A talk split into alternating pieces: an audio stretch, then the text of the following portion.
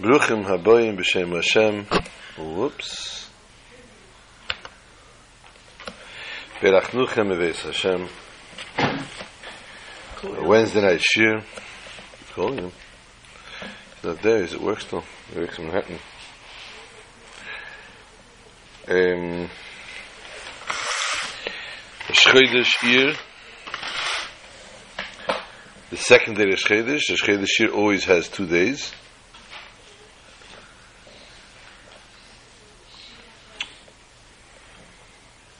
Tazria and Metzora together.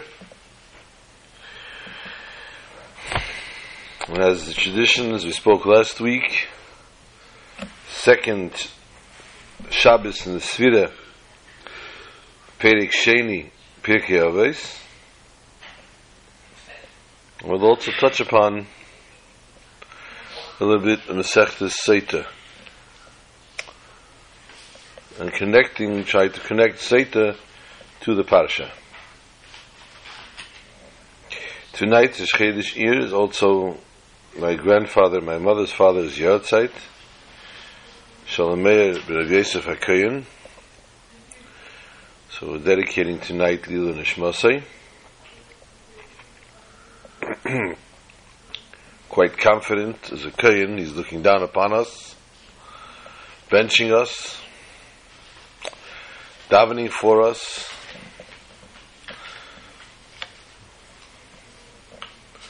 making sure that all our prayers are answered. As a Kayan, and I've spoken, I guess, before about him previously. No, my mother's father was a Kayan. As a Kayan, he had one wish only. That wish was to be able to serve in the Holy Temple in the Beis Hamikdash. Just let me live to serve in the Beis Hamikdash. That's all he wanted. Nothing major to ask, nothing major to push for. That's all he wanted. So he didn't care if he'd wash the floors. The main thing was he should live to see and to work in the Beis Hamikdash. Very sincere and very simple wish that he would have. Who brought the stuff? No. Um, he was an extremely physically strong man.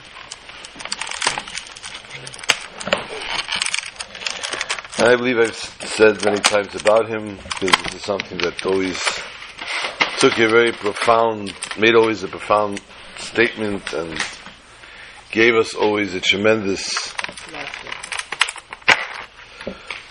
uh, respect for him.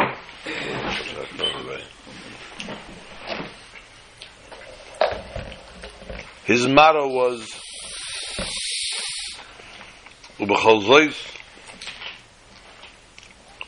Ubechal Zois Shimcha Lei Shachachnu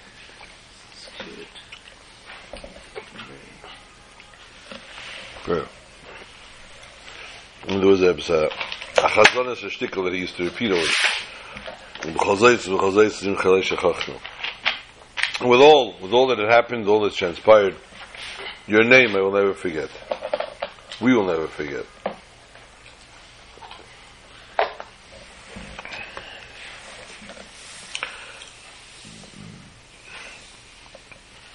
He arrived here before the war, before World War II. Thus, my mother, Ella Shalom, was born here in America. He had my mother and her sister.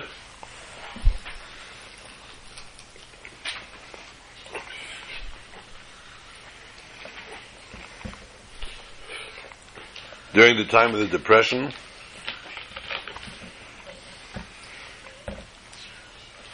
without being in a concentration camp, in World War II, Nazi Germany, Nachshemam. Here in New York, I was there last week. here in New York, he had Mesiris Nefesh. He had Mesiris Nefesh for Yiddishkeit.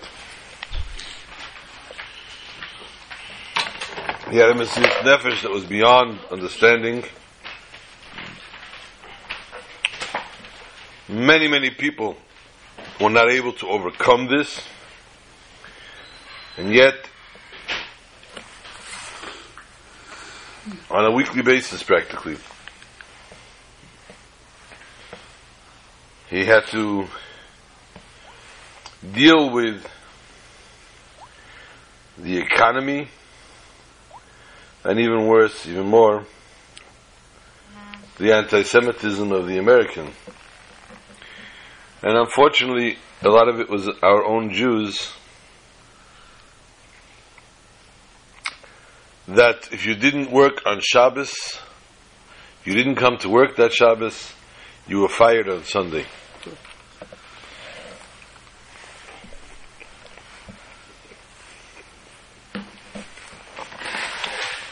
Although he was an expert cutter, um,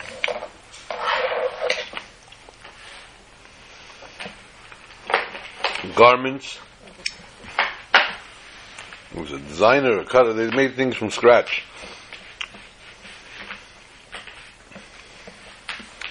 With all his expertise, he could not keep him a job if he did not come to work on Shabbos.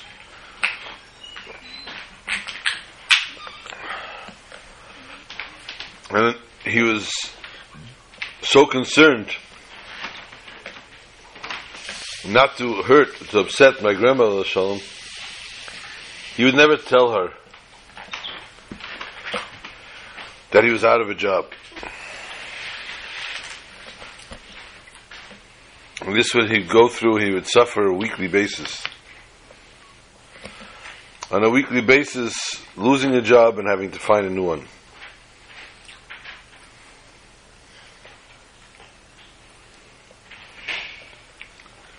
So tonight on his yard site,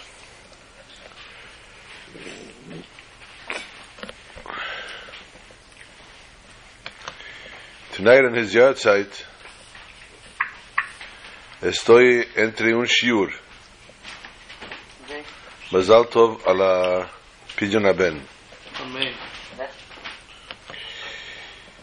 Pero escucha shiur. Está Escucha, en inglés, Shiur. por favor, sí. Pero va en, en inglés. Yes. No mames. Yo no sé. Shabbos, as we said before, is Pashas Tazria and Mitzvah together. Wow. Let's see how this is going to work. Something really went crazy now. Wow. Estamos a fazer toda. Ai, auxilia, senhora. Hold on, we got a, an issue here. Porque não sei soro. Yo, Um, some anti-Semitic people there? Where? In Poland? It's crazy. I was there twice, never left the airport. It's disgusting, bro. Okay, everybody's on hold, everybody's. Okay, we have to try to figure out how to resume these calls, put everybody together. Good luck. Start again. Put this here and pause. Yeah, but I don't know who's online, who's not online now. Close the whole thing. I'm calling everybody back. Love you. No, okay. Now, um, this Shabbos is Tazria and Metzora. This is still Vayir. Okay, let me add to this.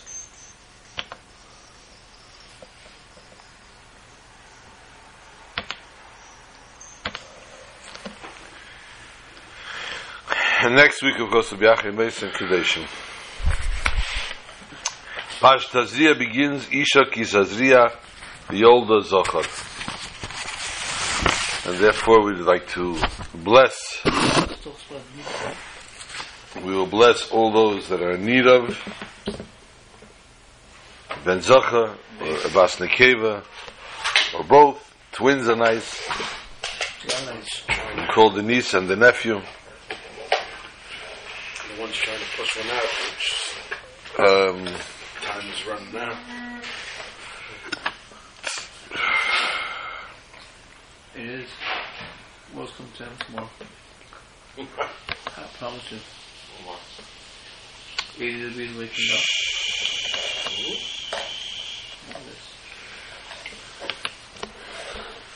So Isha Kisazia V'Yolda Zachar. Rashi tells us, Isha Mazras Tchila Yoledes Zachar, Ish Mazriat Tchila Yoledes Nikeva. If it's the woman that Mazras, I guess would mean ovulate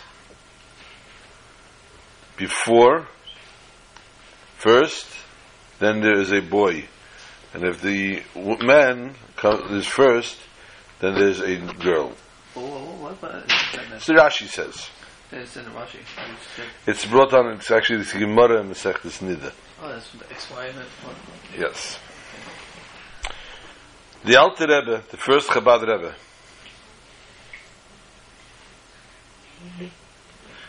bases very many points, poignant points of Chassidus on this very, very fact.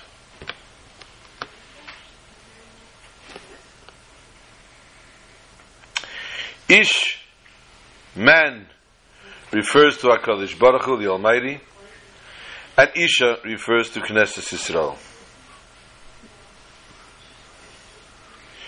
When Ish Mazriya Tchila, when the man, which means that the Almighty sends down what's called the Sarusa, the the the the the, the, the Liela, and the Jew is awakened from Avas Hashem through an awakening from God Himself. That the Almighty tries to kindle within the person without the person himself involving themselves. Then there's a concept of Nekeva. What is Nekeva? Noshim Adaitan Kalis, says the Gemara. Gemara in Kedushin, those keeping score at home, 80 side B. Gemara in Kedushin says that Noshim are considered Daitan Kala. Lightheaded. Oh, what's up? Ve'ena avosei, and therefore the love of the person to the Abishter is not Rishlemus. It becomes what's called Ava Zutta, says the Alter in Chassidus, which is a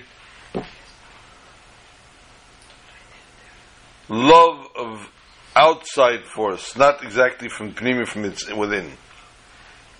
However, if Isham is Rastchila, if the man himself, the person, the human being, sees to it that they are the ones that bring out the first, they are the ones that work themselves through to an extent that they have brought themselves closer to the Almighty, then you're led Zachar. Because then the love to the Avishter comes through a much higher level, which is known as Ahava Rabbah which is superior to Avazuta. What is the reason? The creation of the world was only because Nis'ava Kadosh Baruch Hu liyas lei liyas lei yisbarach dira b'tachtenim. The Almighty wanted a dwelling place on this world.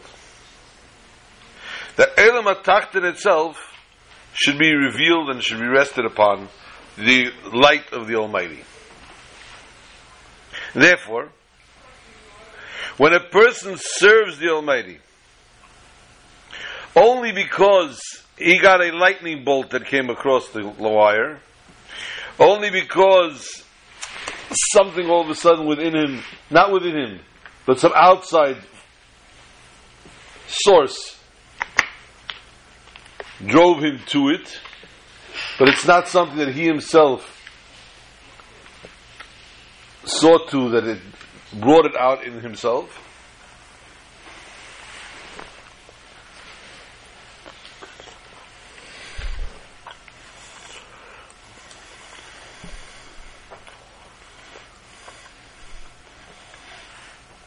Then the person is not making, he's not the direct cause of the Almighty's dwelling here on this world.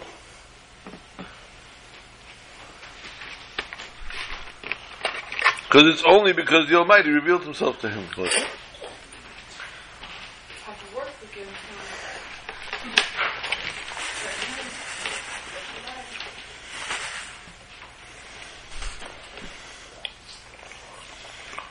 When a person brings out from within himself by toil, dedication, and devotions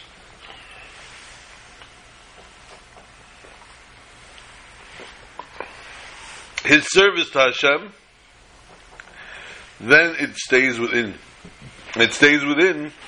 It cause its direct effect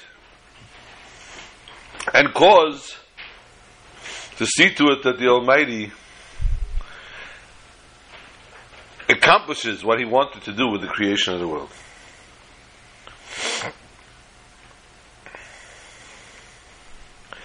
But Tazriya and Metzora are technically total abstract thoughts. Tazriya talking about the beautiful, wonderful miracle which we should all merit of children.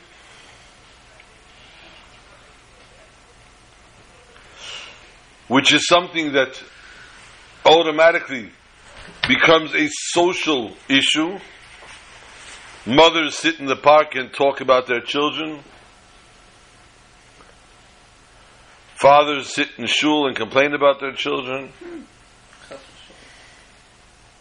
But when a boy is born, there's a shalom zacher and a bris, and sometimes a pidyon aben, only by the first son. Are those that try to make you by the second and third also because it was so exciting you can't.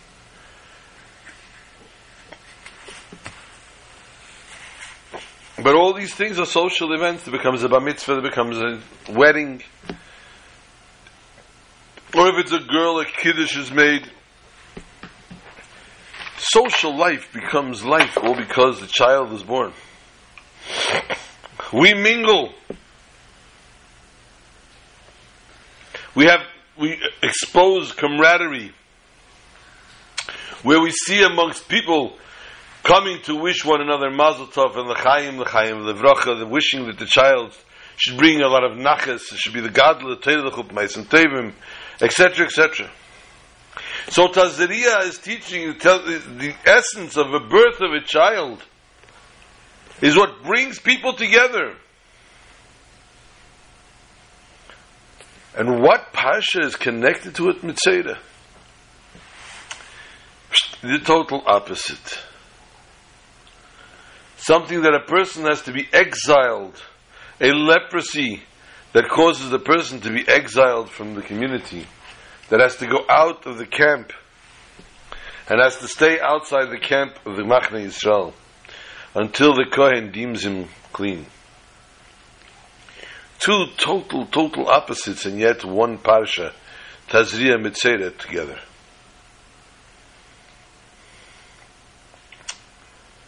The Rebbe tells a form of a joke, but even by the Rebbe, a joke has many spiritual connotations. There were two men in the waiting room by the doctor's office, and they both had identical boils on their foot. Each one had on their leg a boil. And the first one went into the doctor, and the doctor had to lance the boil and drain it. And there was no anesthesia involved. So the excruciating pain brought out the best out of the man. And you could hear it throughout the entire office and waiting area. The blood curdling, shrilling screams, the pain. It was enough to awaken anyone to do tshuva. Needless to say, the second fellow sitting with the exact same boil was not exactly enthusiastic. He was not happy to hear what was going on. First fellow comes hobbling out of the doctor's operating and he barely is able to fall down on a chair. What is wrong with Skyping? It's the weather.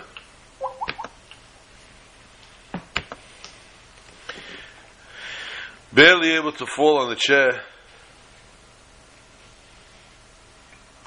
And he's sitting there, he's totally out of breath, he's, he's borderline fainting. He keeps turning on my speakers.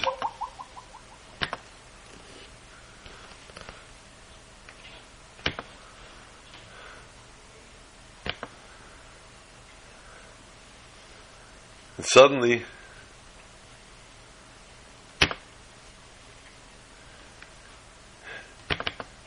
the other fellow is called in.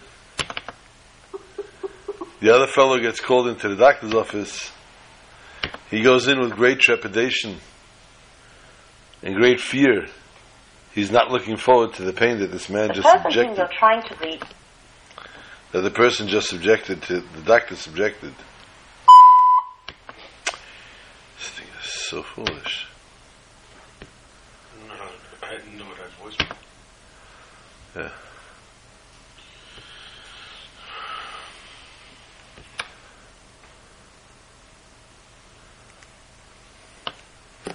And so, the man, the first man, is sitting in his waiting room, and he's anticipating the same screaming that he just went through. And suddenly, the first man comes out, the second man comes out, smiling. And he's walking straight out the door. And the first man who's still wounded and still can't breathe from the pain says to the second one, ha, how did you do that? It's so excruciatingly painful to take away this boil. How did you get that he's so calm and so nothing? He says. After I heard the screaming and yelling that you went through, I showed him my good leg. I didn't show him the boil.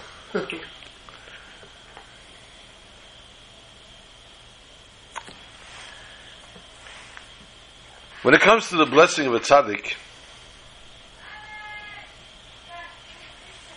we have to understand that there's no boil. They're both good legs, they're both fine, and everything is good.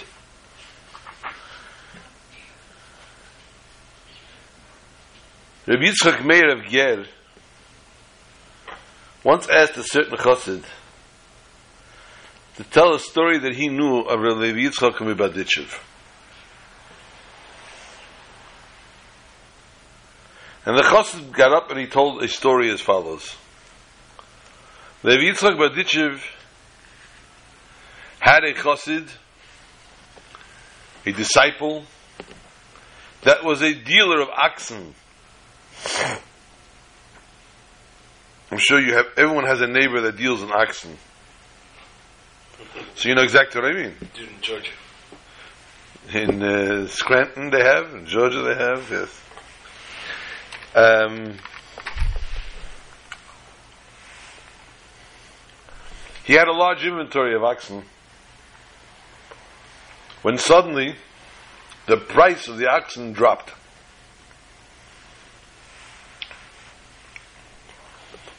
So drastically did it drop, he stood to lose his fortune.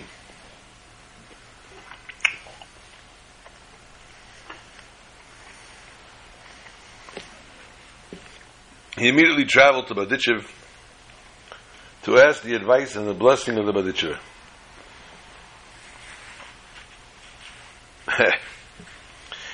he comes into the Berditchev and the Berditchev asks him,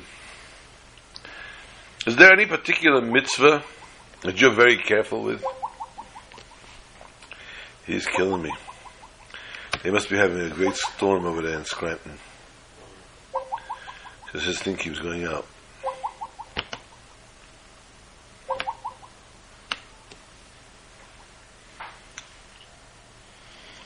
There any mitzvah particular that you're very, very, very special, that's very special to you?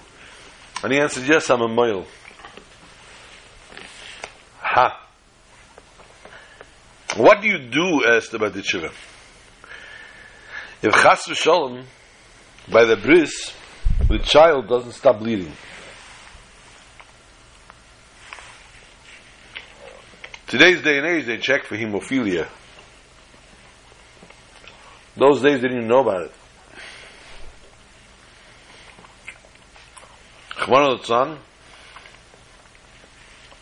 Many cases of children that bled to death after the bris.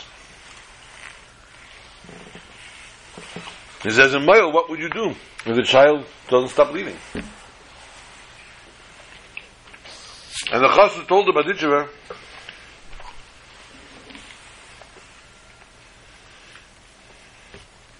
about all the different bandages and remedies that he has for such a problem.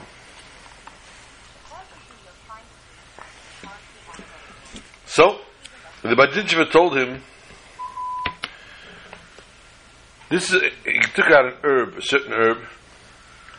He told him, this herb is a wonder herb. You use it next time. If you ever chas shalom see a child by the bris is not stopping to bleed, use this in one second it'll stop.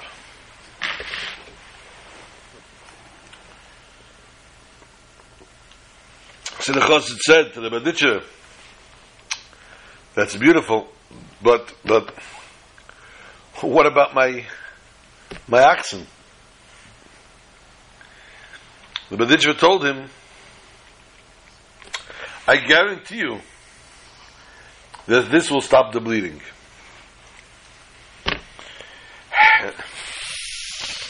Chassid said, thank you, and backed out.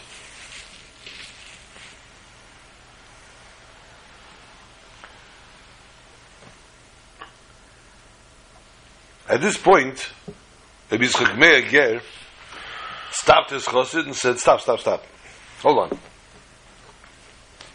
I want you all to hear what just happened. The man came to beg for a bracha, for a blessing for his cattle. The Rebbe told him about a bris milah. And although one time he did ask again, but he accepted the Rebbe's bracha, whatever the Rebbe told him, with the blessing of a bris milah, and he left the office. This is called belief in a Rebbe.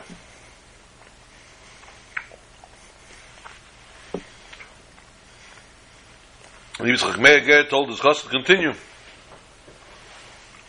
So, he continued. The chassid left Baditchim and he stopped off in an inn.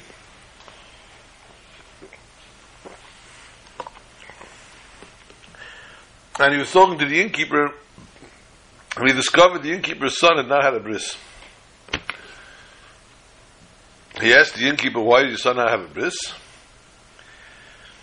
And the innkeeper said that Mebachman al he had two children, two boys, and each bled to death by the bris.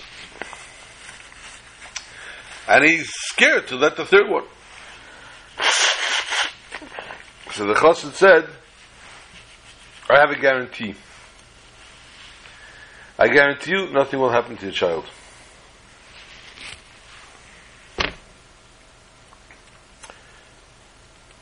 He said to him, I'll tell you what.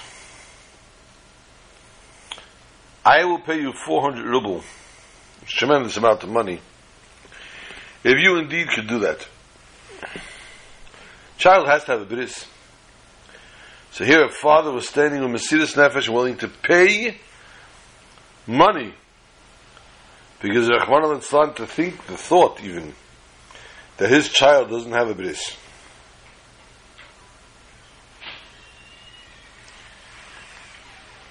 He's willing to pay 400 ruble. The Moyle said, you know what? I'm a wealthy man also. The mohel put down 400 ruble and said, if Chas Hashem anything happens, you keep my 400 ruble. So now they're betting on my kid. We're betting. but the innkeeper said, regardless, if this what you say is true that everything will work out, I want you to stay four weeks after the bris to make sure everything is okay.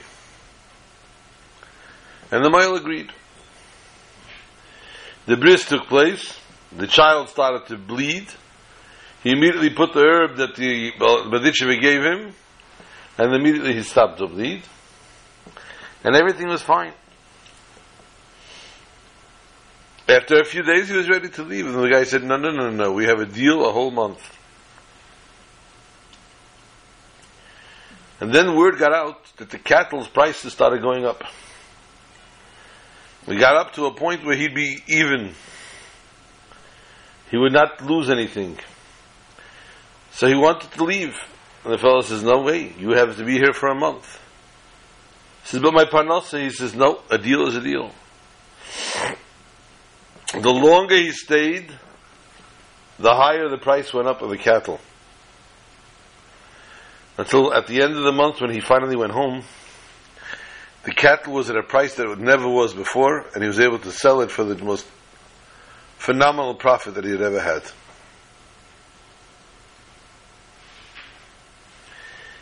Then the chassid continued that the Berditchever's chassid went back to the Berditchever and gave him the 400 ruble and said, listen,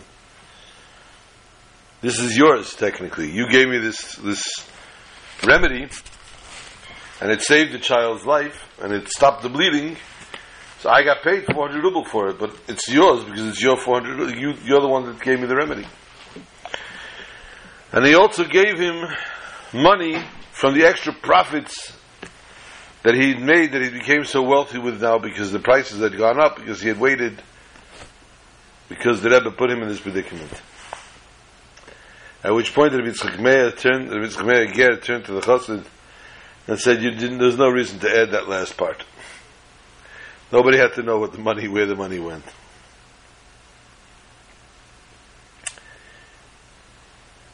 We see therefore the belief in a chassid, a chassid has in his Rebbe has to be of a level of completion, and so much more so when it comes to Torah. Torah is lashon hera, a lesson to us. When Tazriya and Metzora together, where it seems so total opposite, we have to understand that Torah does not alter. Torah does not falter.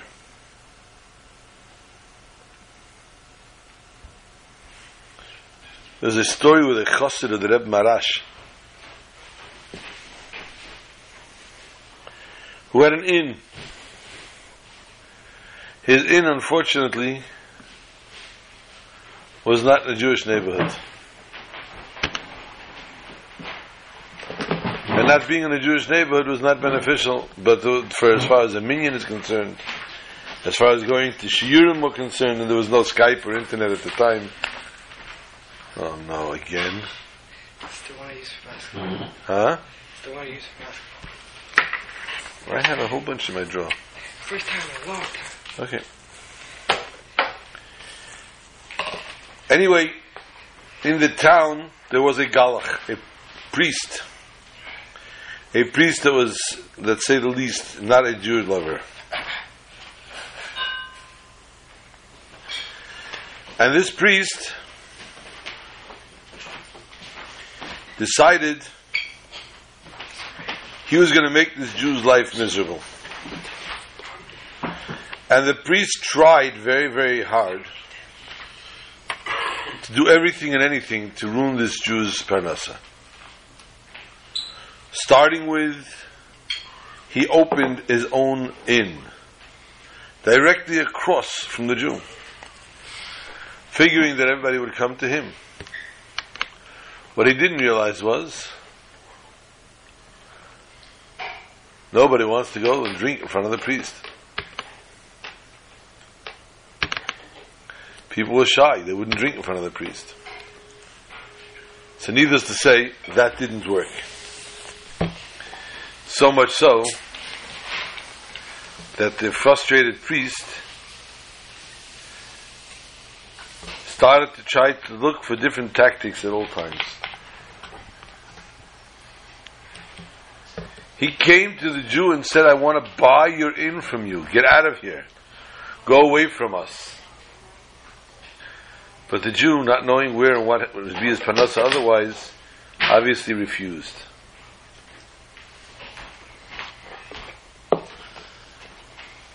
Until finally, the priest came up with a plan. A plan from Planland. He offered a peace treaty. He said, let's go, Jew, let's sit down and make peace.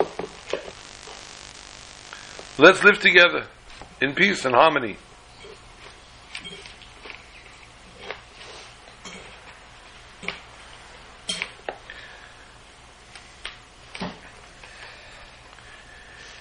And he wanted to make a peace treaty with him.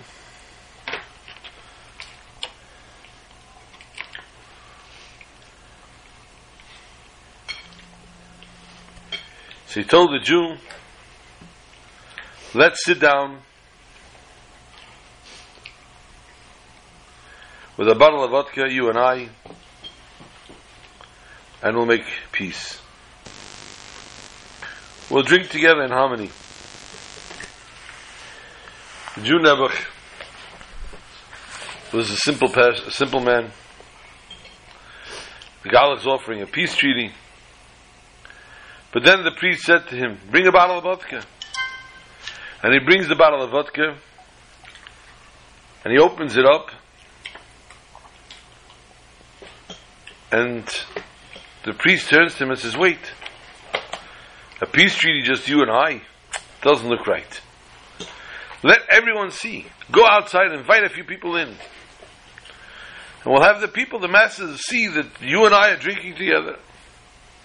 And they'll drink along with us. So the Jew innocently went outside, invited in a few local peasants. In the interim, while he was outside, the priest, the priest managed to poison the vodka. So when the person, the people came in, and the Jew poured everybody vodka, first excited peasant grabbed his cup and drank it and immediately died. The priest jumped up. Look what kind of murderer he is. In front of our very eyes, he just killed somebody. And he had him arrested. He had him arrested. Now, a trial was set. But to set a trial, he had to be able to get a defense. You can't do that in jail. In those days, bail was a little different than today. And the way to post bail was they took the family of the first person, the wife and the children, and they put them in prison instead. And he went out to formulate his defense. Immediately the chassid traveled to the Rebbe. And as he came to the Rebbe, he told the shamus, the mazkir, this dire situation. And the mazkir went into the Rebbe, and the Rebbe said, too busy today for this. Tell him there's other people ahead of him. And so happened on the second and on the third day. And the chassid was starting to feel distraught. The Rebbe was not letting him down, but the Rebbe was not ready to see him. Maybe the gezerah, maybe the decree was so great that there was just no hope for him. On the fourth day, as he arrived in the Besmedish, the shamus came over, the Maski came over and said, the Rebbe wants to see you immediately. Who can describe the simcha, the jubilance on this chassid? The Rebbe is finally going to see him. He will get a bracha, and all will be well. But as he comes into the Rebbe's office, The Rebbe looks at him, and the Rebbe says, Here's money. Purchase a ticket home, a train ticket home. I want you to go first class only. And go. I said the chassid. The Rebbe is not giving me a bracha. This is not good. And he felt, to say the least, forlorn and forsaken. But the Rebbe told him what to do, and so he did. He backed out of the Rebbe's office, immediately traveled to the train station, purchased a first class ticket, and boarded his train home. All the while realizing the truth. His fate is in not very, very good condition. He gets on the train. As the train begins to go, he's beyond beyond himself. He can't find solace. He can't calm down. And he takes out his talis and tefillin, he puts on his talis and tefillin and begins to daven. But the davening doesn't turn into davening, it turns into wailing and crying and screaming. And although the train made quite a lot of noise, apparently this disturbed his neighbor. And the neighbor came knocking on the door. He didn't even hear it. Finally, the neighbor burst the door open and sees this Jew in talis and tefillin and says, Mister, you're making a lot of noise. You're disturbing me. But then he looks and he sees, and the noise wasn't noise, it was crying. And it was genuine tears. So he asks him, he says, What's going on? What's wrong with you? And the Jew begins, the chassid begins to pour out his heart and begins to tell his whole woeful soul, woeful story. And as he tells the woeful story, and he's crying and he's bawling the whole time, he attracted a crowd. And other people from other first class cabins began to come out as well, and to listen and to hear this horrific, horrific dilemma this man is in. This blood libel that he's being put through.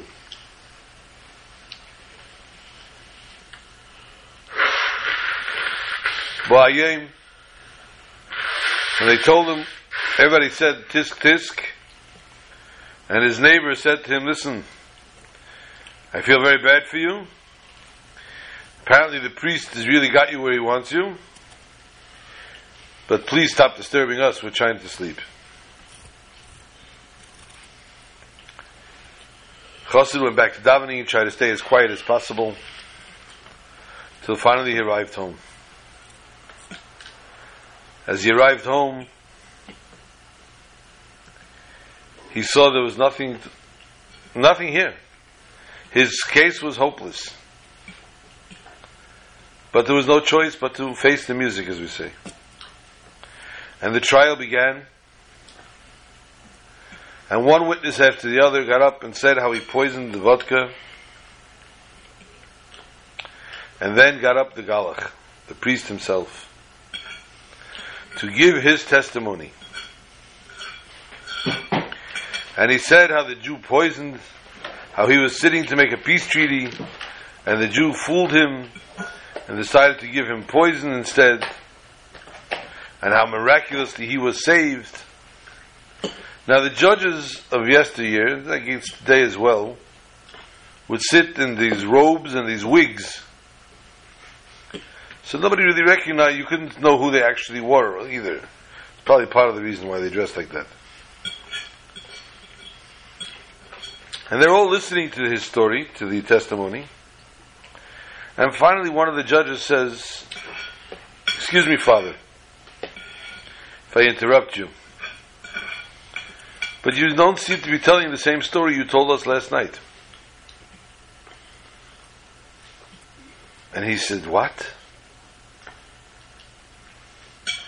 And they all took off their wigs.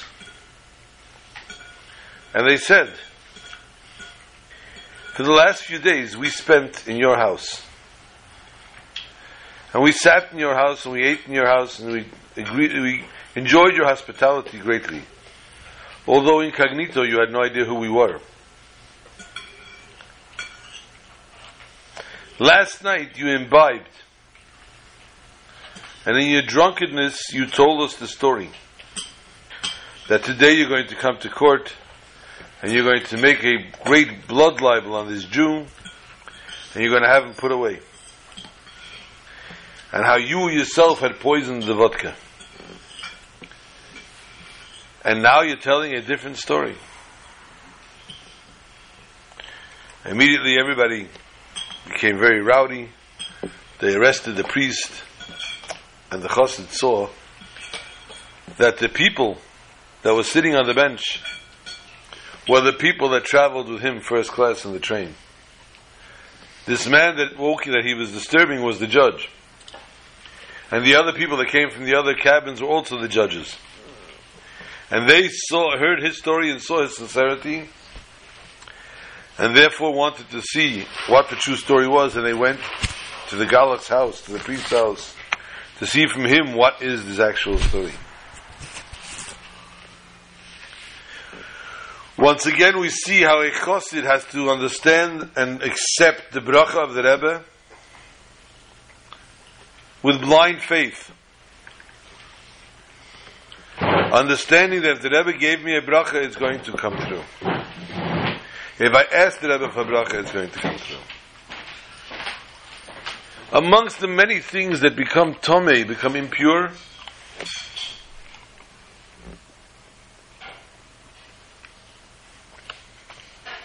the pasuk tells us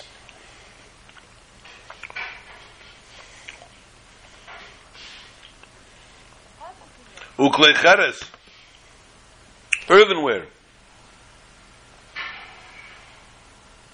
Asher yiga yishaver. That this impure person, the zov, touched it, has to be broken. Chol kliyet yishtaf A wooden thing we wash off. Says Rashi, was brought down from Toras Kohanim, Yochel noga bei me'acherav chuli.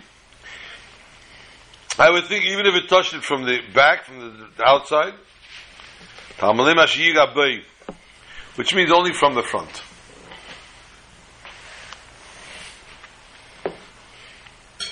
So the din therefore is an earthenware keli cannot become tame from the back. Masha'in a wooden keli, a wooden vessel, or a metal one, can become tame. It doesn't matter if it's touched from the front or the back. This is the lesson to the person serving the Almighty. How a person serves Hashem.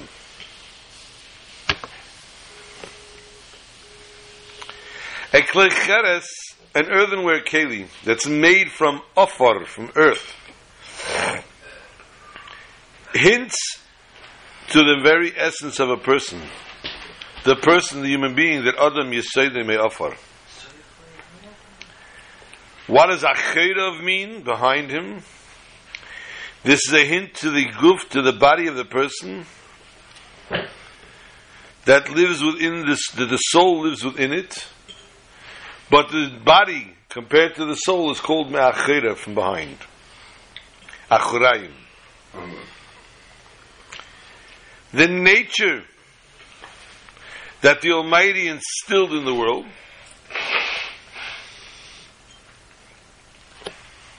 A person cannot naturally stay constantly spiritual. The person has to involve themselves in physical things.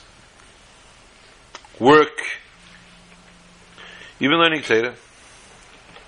Excuse me, work, eating, sleeping. Person doesn't just naturally stay only in and Avodah. Therefore, they have to be involved with this concept of acher of the outside, outside element. In order that the neshama, the soul, should watch over the body. However, when a person is involved in acherov, which is the physical worldly things, he can't stay in the highest level of spirituality. And he can think, therefore, that through this, also the soul, God forbid, becomes impure from the impurities of the world. Tell him no.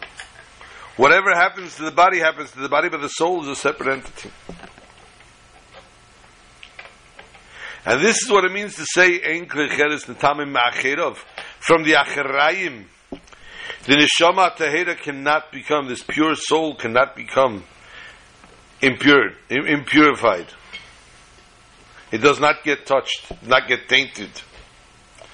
But rather, it remains to its level of spirituality and holiness. Even when involved with things that the bodily needs. But in order that it should not become tummy, it should not become impure from the t- impurities of this world. The person has to see to it he remains a klecheres, an earthenware keli, a vessel of earthenware that feels v'nafshi ka'ofa My soul and my body are like, like dirt. However, when the person decides to feel like he's a klietz, like he's a vessel of wood, and I grow and that I can prosper and that I am doing things and I am of a high level, or he becomes in a metal, metallic form, and he becomes hardened like metal, and he doesn't live with humbleness and nullification, then the person can become Tommy Machirav. And his Inyane Lamazek can become Tommy, and even Chas Shalom the Neshama. And this ties into this week, Perek Sheni. Rabbi Eimer, Rabbi says in the Mishnah in Pirkei Avos this week, Eze derech yeshara, sheyavar le'adam, what is the right path? Which is the right path that a man should choose for himself? Kol shi teferes le'sev teferes le'min ha'adam. The first thing he says, which is honorable to himself and brings honor from man. When a person says honorable for himself, this points to the potential of the human being to unite with God without any intermediaries. Like we said now that the neshama hataheda, although it goes through physical, worldly things, and after the person is thoroughly developed, his required connection to God, which obviously through Torah and Avodah, he has to go on to seek an intimate and private relationship with God. But as high as he is and as closely connected as he is with God, but the connection with a person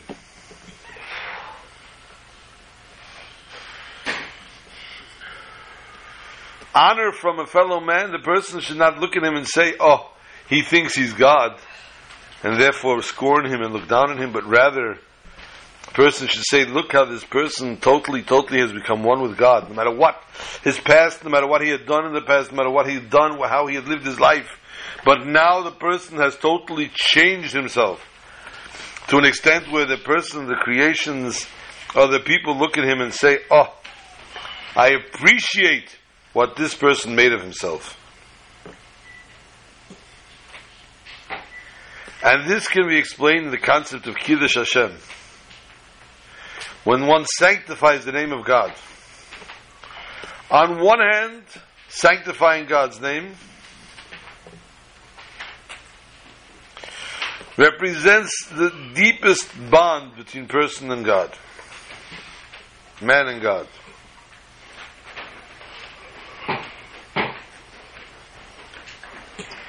Nevertheless, the Torah uses the pasuk Kidashti b'seich b'nei Yisrael. I was sanctified among the children of Israel. It has to remain amongst children of Israel.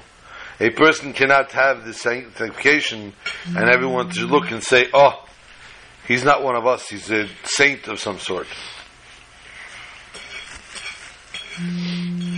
So we have to sanctify God's name. We have to make God's name great. But that people would look and say how fortunate we are to have the Torah. And this is when? When the person is at the level of Adam.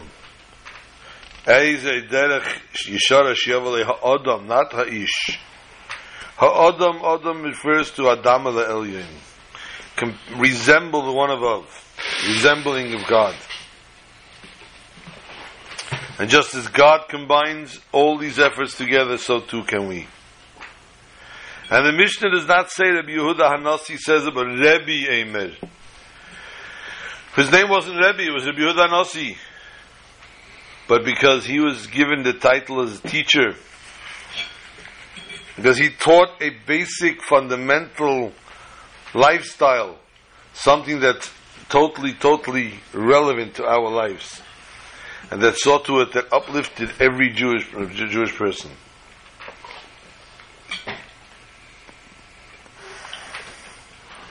And therefore he speaks of Adam, someone like himself, that has reached the spiritual fulfillments of life. And this is what ties into the Klecheres, that we have to remain as a Klecheres, so that we can complete and do what the will of God is. And this also we can tie in with Masechta Sotah. On Yud Gimel Amud Beis, 13 side 2. The Mishnah, uh, prior to this,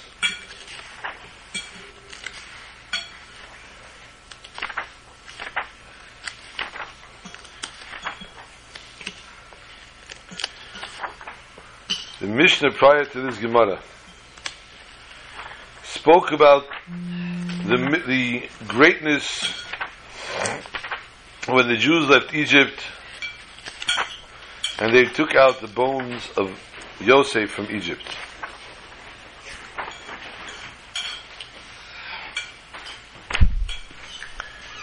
But the Gemara asks a simple question. Adodi. The two psukim contradict one another. Siv it says, Vayikach Moshe Satzmis Yosef Imei. Moshe took the bones of Yosef with him.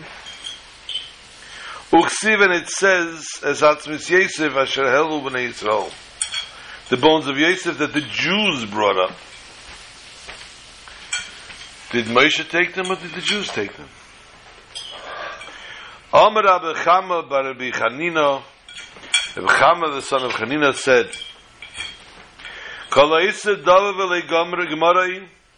Whoever does something and does not finish it, and someone else finishes it,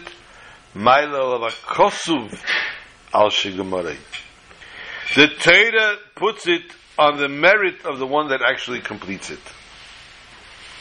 Kilo Asoy, as if he himself had did this whole thing.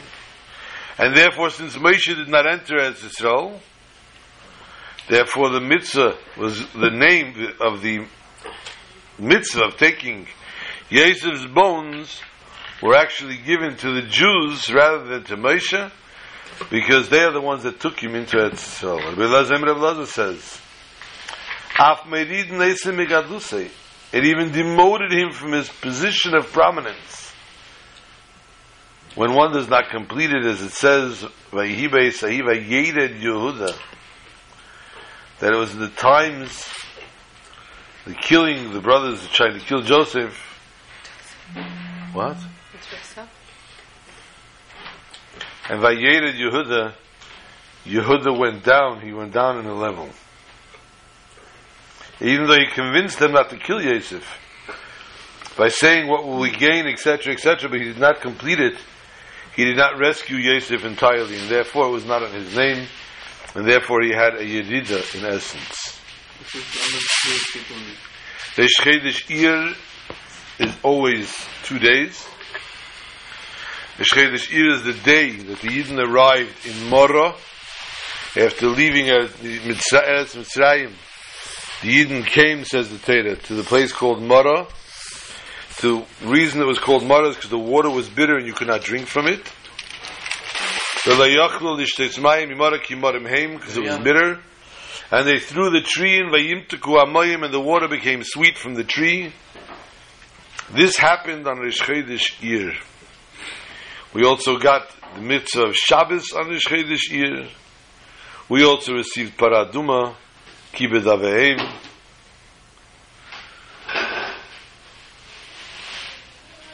And therefore, on Rish year, we received basically the basics of the Chukim, Mishpatim, and the Edus, and Sh- Shabbos. It said Shabbos, right? No. So we had Shabbos, Parah Adumah, Kibbutz Aveim,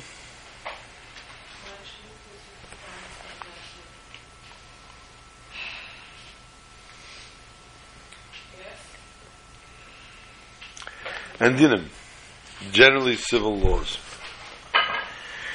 So therefore, on this Eshchedesh year too, it should be Vayimteku Amayim, the waters, our waters of the well springs of Torah should become sweetened, and the sweetening would be by hearing Torah Chadasha Miti hearing Torah Chadasha, the new Torah, words of Torah from Mashiach Tzidkenu, from the words, from the mouth of Mashiach himself, and merit, that this very Rosh Chodesh, we should all be zeicha to go tonight with Mashiach Tzidkenu, Yerushalayim, Yerah Kodesh, Shabbat, Shalom to all.